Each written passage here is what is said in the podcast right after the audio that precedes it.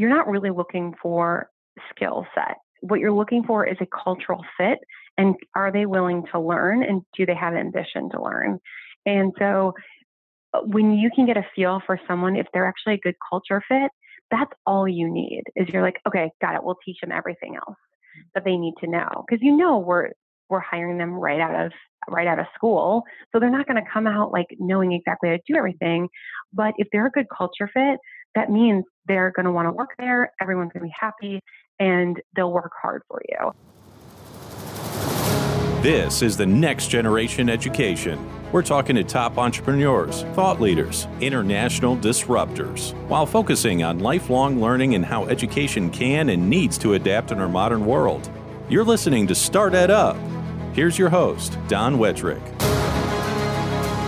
Welcome back, everybody, to another edition of the Started Up podcast, a member of the Education Podcast Network.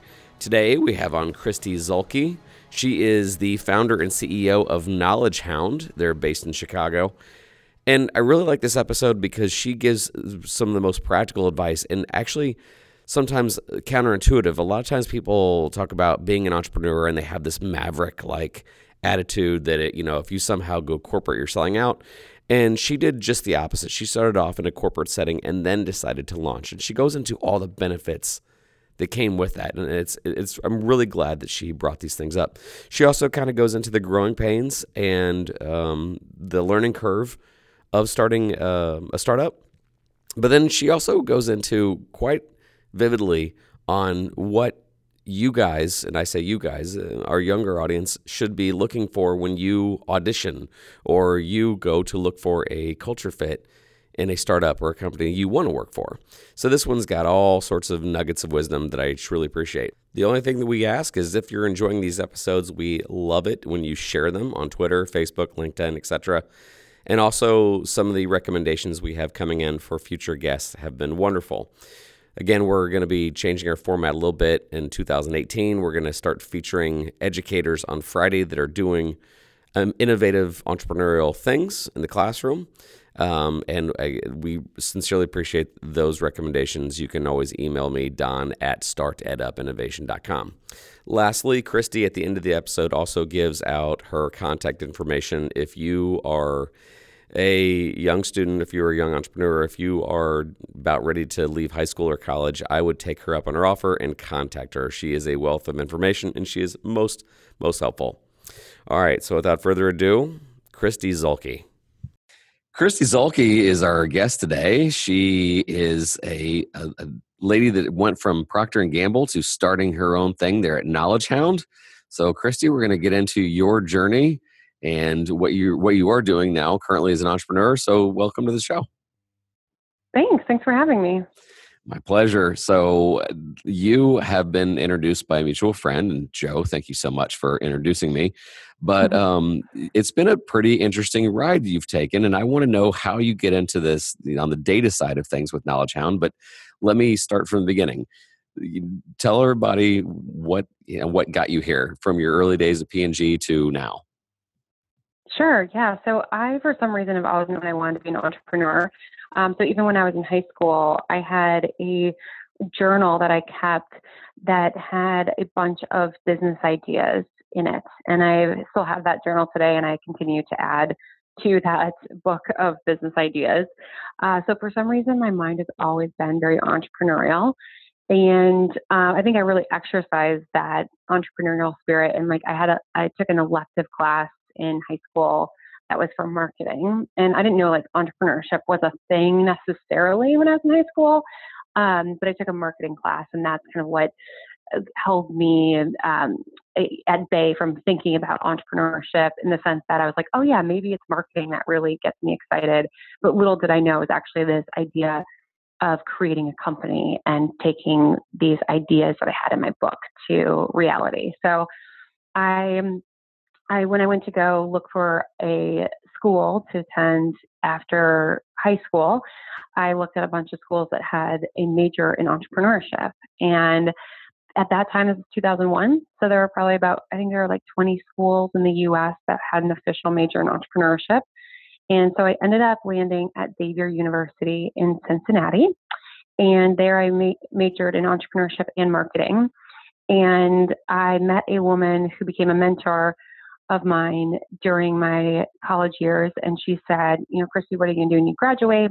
And I said, You know what? I think I'm going to start a business. And she's like, Well, what are you going to start? And I said, I don't really know yet, but I'm going to start something.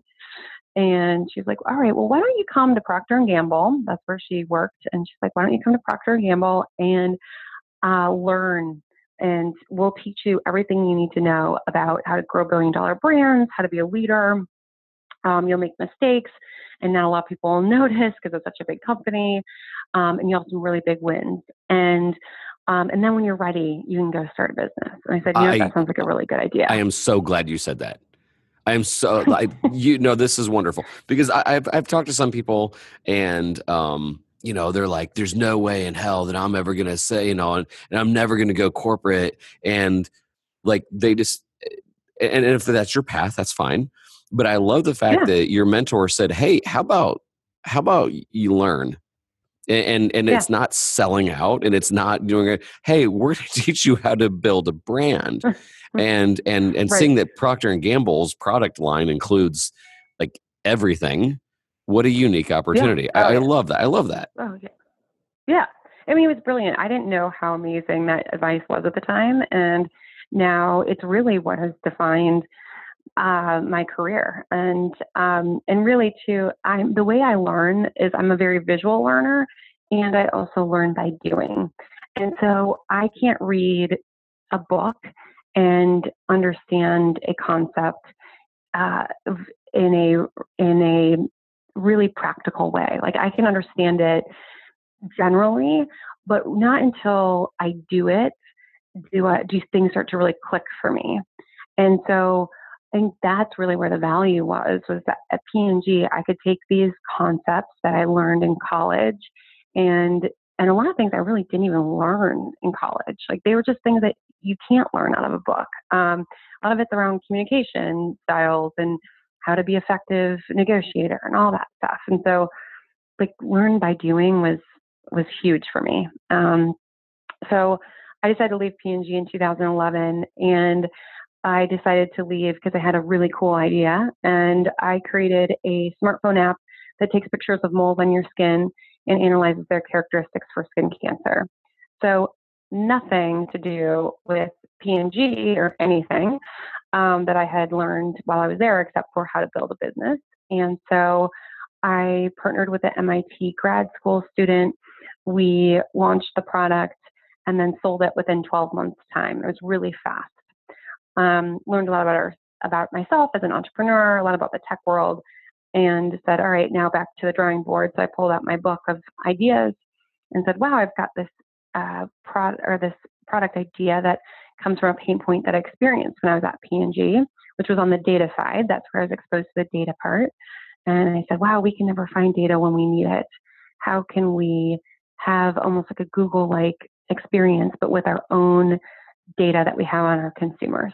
And so that's what Knowledge Hound is. So four and a half years later, and $4 million in funding. Uh, we are a real company with a real product selling to Fortune 1000 companies there's so much to unpack there. So let me let me go back to like, when did you hmm. know you're like, okay, I've got something. Like, you know, when when you kind of presented this crazy idea to where they went wide eyed and go yes, or was it a gradual thing, or what did that look like? Yeah, so for Knowledge Hound, it was really so I I had found a technical partner that I could I was like, all right, here's the idea that's in my head.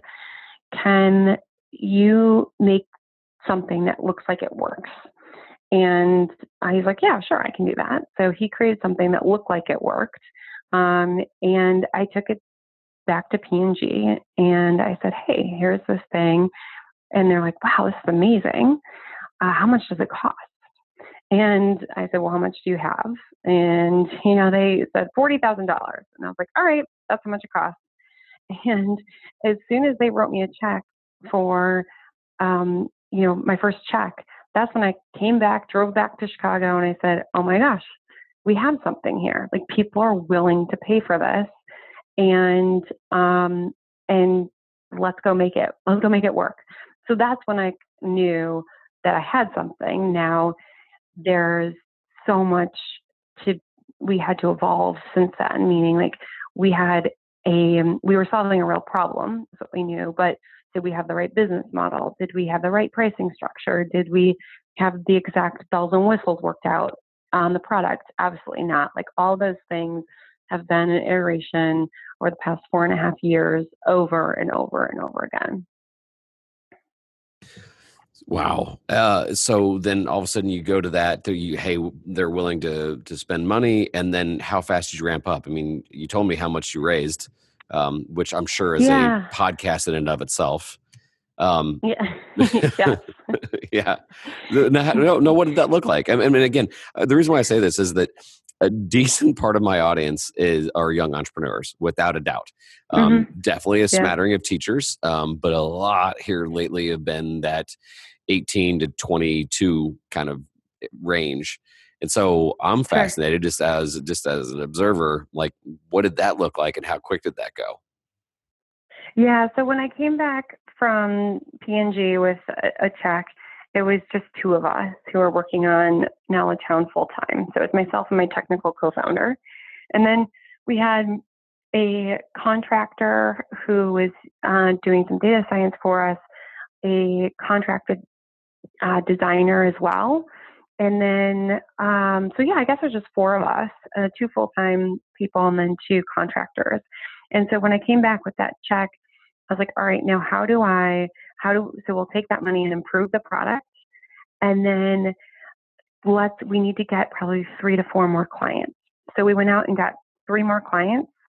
And then I, then I went out to okay i'm sorry. you say, you, you, say these things and they're so like oh yeah we found three or four more clients. Was it just that easy? Like and I, I, don't mean to be mean but like like you obviously no. had something that people like dang this is cool but you're like oh yeah so we just found really like three or four more clients no big deal. yeah right right. That in and of itself right. is pretty cool. So like in in i don't want to say like your well your version 1.0 you're you're looking for money and at the same time you're acquiring clients um did they I'm assuming those first four clients are also giving you great feedback and that's helping you guys scale up Correct. and improve. Okay. Improve. Right, right, right. And in most of those, like I was really leveraging my network to find to get into these clients. So all of our clients are Fortune 1000 companies. So our first client was P&G. Our second client was a division of Pepsi. Our third client was Jim Beam. You know, so like I didn't go for like these small companies, which is usually the way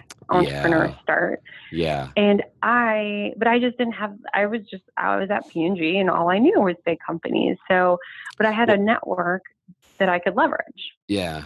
Well, that's what my next question was, and obviously you, you pretty much answered it. So, like once again, it's proving in your experience that having that base knowledge of working for a big corporate that you you had a you had a circle of influence and contact list.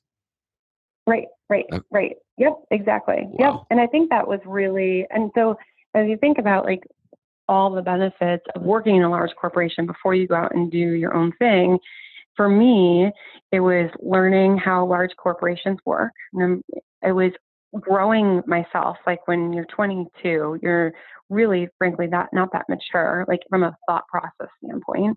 So how do how do you think and problem solve? Um, it gave me um, tons of new connections and a real network of com- people who I eventually am now selling to.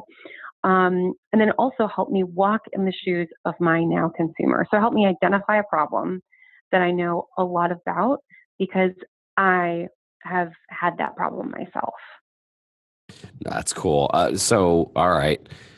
Things are going around. Now now all of a sudden you you you go for that funding. You you have your existing clients um, simultaneously are i mean help explain that. So you're in this next round of funding slash building up. Is this now are you scaling up as well? Do you hire more people? What did that look like? Yeah it's almost we used so our first round of funding so we get like our three um, major clients we go raise $1.2 million in seed funding. Almost all of that went towards uh, new people, hiring hiring uh, a team. So we went from two full time employees to 10 full time employees. And that makeup was mostly engineers to build the product, sales people, and then client success people um, to service the to service our new our new brands that are now our clients. So that was the makeup of the team. When we with 10 people, we took the company from having, let's say, I'm not going to get the exact numbers right, but having like three clients to having like uh, having over 50, or about 50, maybe 15 clients. And we said, oh gosh, we need to grow more and we need to grow faster. And so we went out and raised $3 million in funding. And so that was about a year ago. And then out of that, we hired seven more people and have really just been focused on the sales side of the business and getting a cadence down for how do we really scale this thing? How do we, instead of just using my network to find leads into these companies, how do we create like a true repeatable process? Because unfortunately, my network doesn't scale. Like I'm one person.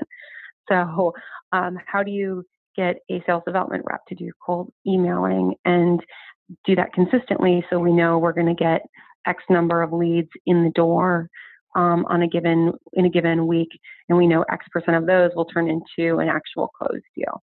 Okay. So uh, this time wise, what are we talking about? I mean, this is over the course of like a year and a half, two years.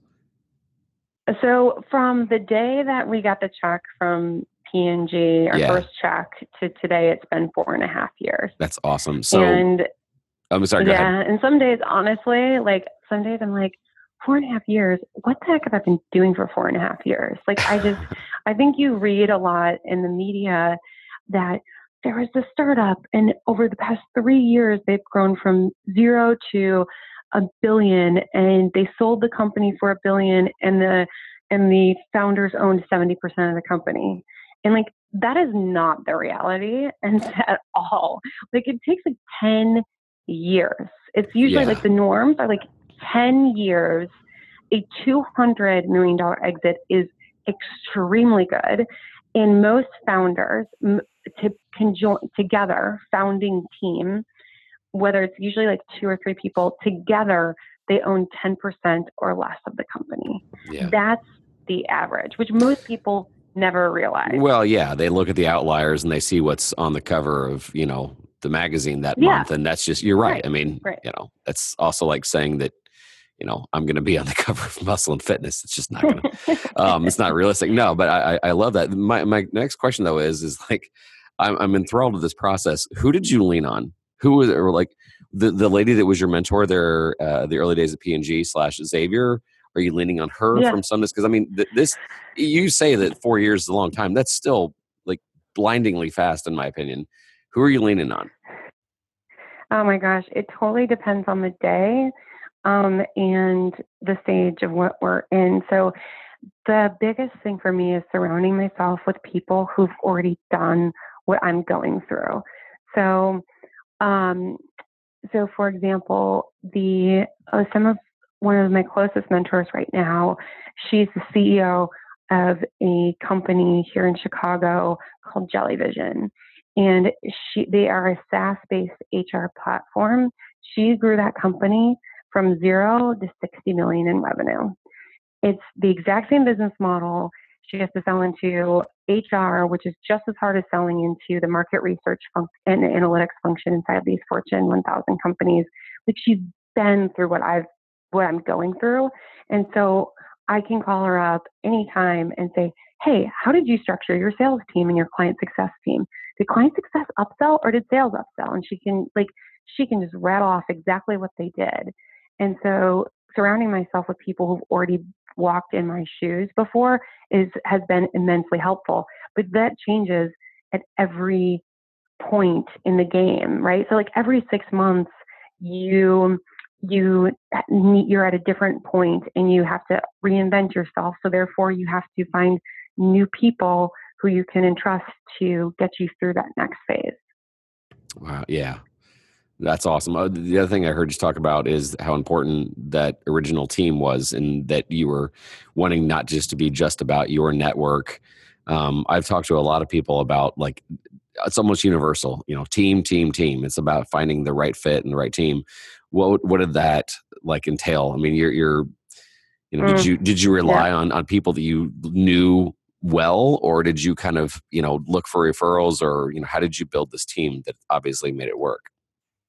Yeah, almost everyone that we've hired at Knowledge Hound has come through our, our network um, in some way and um, and I think that's just huge because you have, like you said, like the referrals and the trust has to be there, and the proven track record because an oh a hire that doesn't work out is so expensive and time consuming, and it's just and if they're a bad culture fit, especially.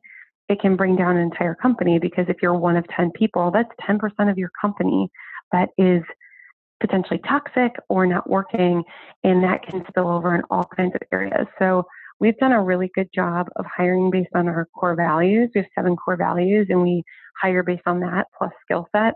And then as you get older, or like as you get, um, as your company gets older and you have more money to spend, you can hire the more experienced people. But when you're young, you really can't afford them. So you have to keep an eye out for the people who are going to learn and be super ambitious and who are the top A players, they may not be able to have, they might not have the experience you need, but are they the go getters and who will teach themselves how to do it? And then as you grow, you then get to be more selective and say, okay, yes, I need the go getters, but I also, in addition, they need to have also been there, done that. So, like, for example, my VP of sales, he, this is now his third VP of sales of a SaaS company gig. And so he just came here and he's like, okay, I'm reapplying this, this, this, and this. And I'm going to try like this new thing. But he's already been through it. He has seen what works and what doesn't work. Yeah, and that's a nice luxury to have. No, I, um, one thing I, I just love to hear. Um, so many times, you know, I, I, work with high school students, and and not only in my class, but you know, uh, uh, I get a lot of requests and emails and things, and, and I'm always, always, always saying, you know, right now, you know, don't wait for college. Don't wait till you after you graduate from college. Right now, be of value and be of service to somebody. And and, and yep. I I'm, I just get so excited when I see, um, not necessarily always high school kids, but sometimes college kids as well, when they're willing to say, "Hey, Kristen Zuehlke, you're killing it. I freaking love what you do. Show me the ways. Right. I'll buy you coffee, although please don't say right. pick your brain. Avoid, guys, avoid the term can I pick your brain? That is we're gonna say no. But like Kristen, can I can I come to you? Can I learn from you? Can I provide value to what you're doing? Fall shamelessly at the because you're an um even if you don't have an internship, that's a learning experience like none other. They get to see at ground level all the coolness and all the right. great things that are happening within Knowledge Hound. And and right. if you're impressed and you're growing, guess who goes yep. to the front of the line? It's just that practical. Like, right. I don't know why. And, and I'm begging my high school students, and, and, and some of them are absolutely taking advantage of this. Some of them are, but some of them are not. I'm like, who would you pay to work with? And are you offering their services? Uh, like, right. they, uh, like, and mind you, sometimes they go, "Well, Oprah." Well, okay, oh, no, no, no, no, that's not going to happen.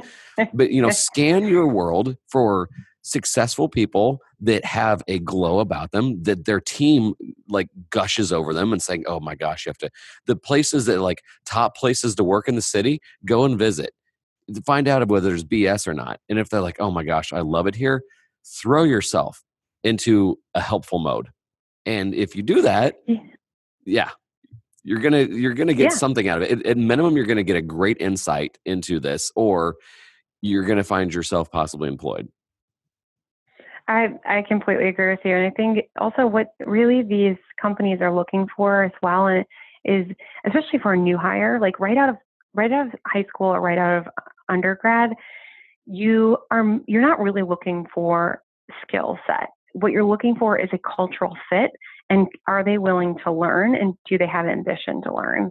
And so, uh, when you can get a feel for someone if they're actually a good culture fit, that's all you need is you're like, okay, got it. We'll teach them everything else mm. that they need to know. Cause you know, we're, we're hiring them right out of, right out of school. So they're not going to come out like knowing exactly how to do everything. But if they're a good culture fit, that means they're going to want to work there. Everyone's going to be happy and they'll work hard for you. And and that's really what it is. So to give someone the chance to understand if you're a good culture fit or not, that's great. And then vice versa too. I think a lot of people are are afraid of rejection. And rejection is not a bad thing because if it's because it's not a good culture fit, they're helping you actually say no to an opportunity that you would be miserable in. Yeah, that's a really good point. That's a really good point. I, and and quite frankly, you know, I'd almost tell um, anybody that's listening right now that's that you're in this age range, you know, treat it like you know a, a sincere speed dating. You know, go yeah. go and visit other places. If if you're like, even right. if they're fawning over you, because I, have had some students that they're like they're talented, and and there's already people mm. fighting over them, and they're probably going to be wowed over that first company that tells you that you're awesome. You're like, oh my gosh, I really. Mm-hmm. And so speed date, and and find yeah. out you're, you're right because you know just because that first company says you're great, well, the next one might have a better culture and a better feel and and they'll still tell you that you're awesome. So no, I I, I love that. I didn't I didn't consider that other side. Um, so throughout all this, I, I, have one of the reasons why I love love talking to entrepreneurs. Um, they love learning. Um, they yeah. have are very trial and error. Although I, I, I like the fact that um, Adam Grant, you know, came out the book originals and saying, you know, oh no, they're not risk takers; they're risk mitigators quite often.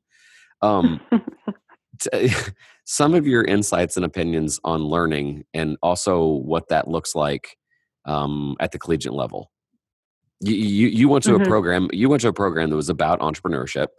Um, mm-hmm. What has been your learning curve? You know, did you know? In some ways, did Xavier do an like a really great job in preparing you for that, or has a lot of your learning curve been from the outside?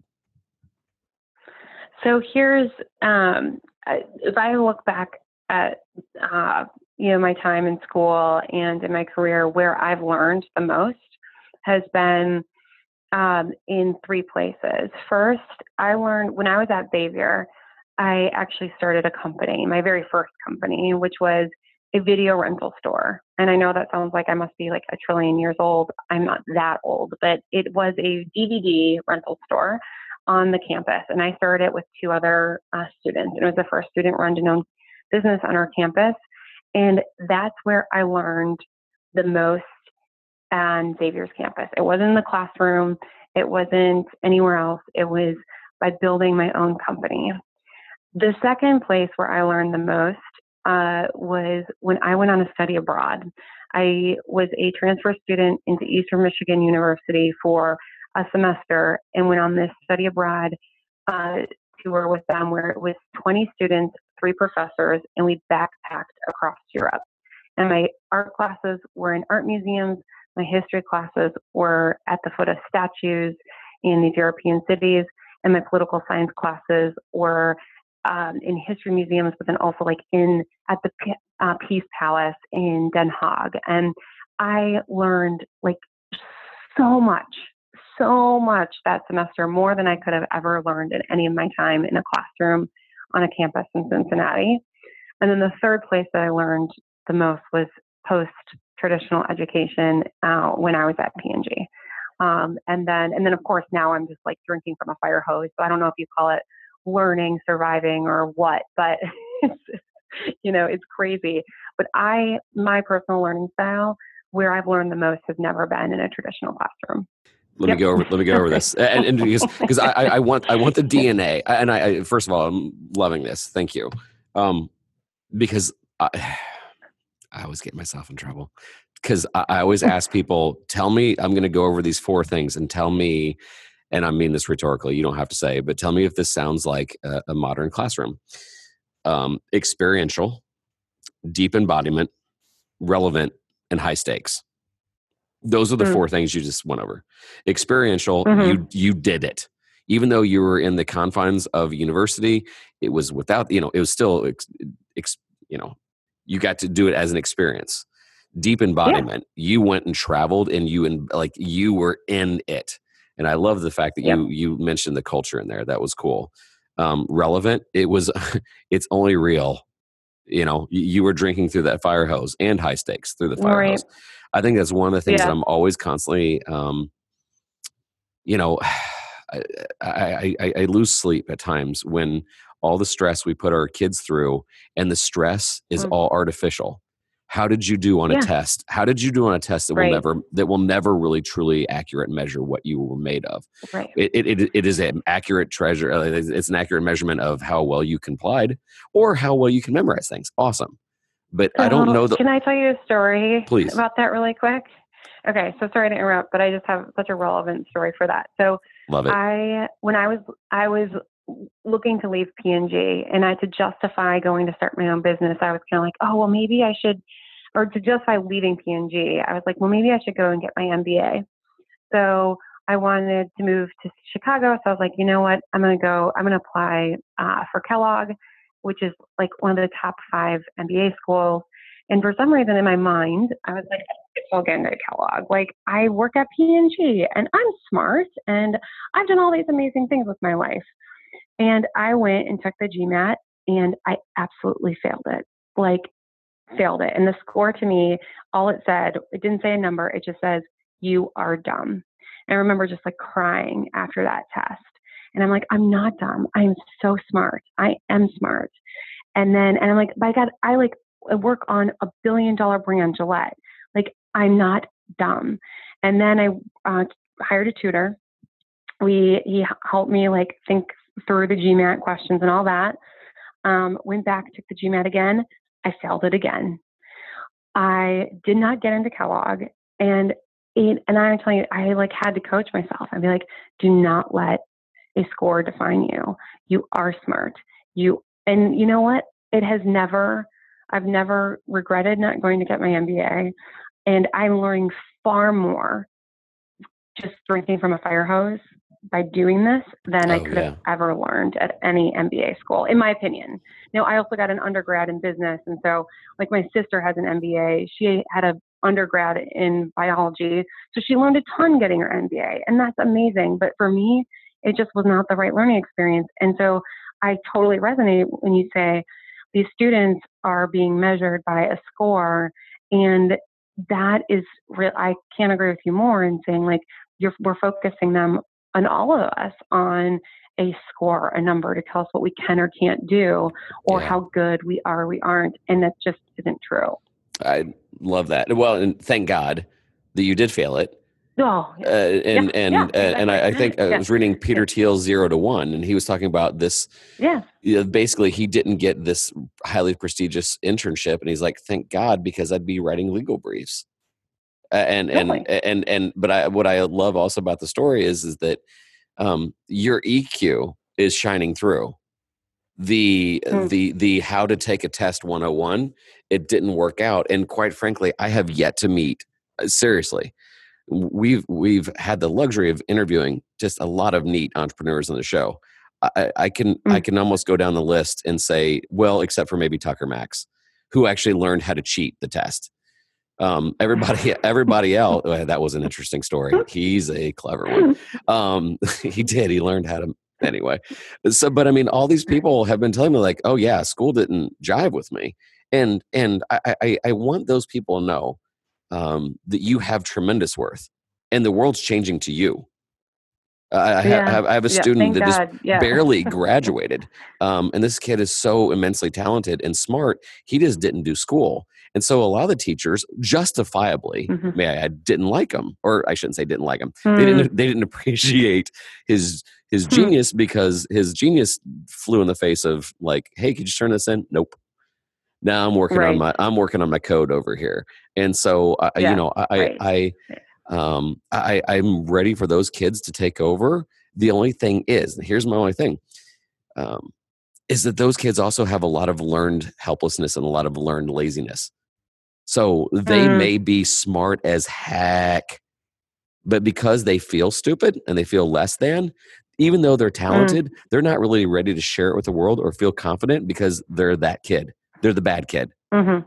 and um and and and it keeps me up because w- num- number one this is traditionally a lot of boys i know and on the Mm. flip side and on the flip side i have too many former students the the girls that that were good students because they were in it for the you know they they were good girl right and then Mhm. they're like when they get out of college they're like wait a second this isn't working out for me anymore. The i Mm. know the i know things the i know things isn't paying off. Well this has been quite an experience. Uh kristen i i'm first of all thank you for your honesty and transparency. I love to hear that journey um Sure. blinding fast and all the things that you've done uh, all the things you continue to do. It's exciting on the data side and all these things that actually did we even get to that really did you kind of accurately describe what knowledge hound does and looks like i i feel like we failed to do that we talked about it a little bit. Essentially, it's the Google for market research inside Yeah. large organizations. knowledgehound.com they can find you on twitter at Yep. At Zulk, so Z U L K 10. all right and any other things that you want to point us to any things that uh, we should know about Um, you know, I read a blog often called forentrepreneurs.org, and that's got a really great um, perspective on and resources for entrepreneurs. So, you know, if, if people are looking at being an entrepreneur or if they want to immerse themselves in how entrepreneurs think, it's a great blog to subscribe to. That's cool. I'll check that out. That's for F O R or the number. Yes. Okay, Yep, for FOR. Okay, dot org. Okay, very Mhm. good. I appreciate your willingness to talk to us today. I love your journey. Thank you so much for being on the show. You bet. All right, happy, happy I could contribute. all right. We'll see you. We'd love to hear your feedback. Leave your comments, questions, and suggest show topics at startedupinnovation.com. Follow us on Twitter at Let's Start Ed Up and Facebook.com slash Start Ed Up. We're back next week with a new episode.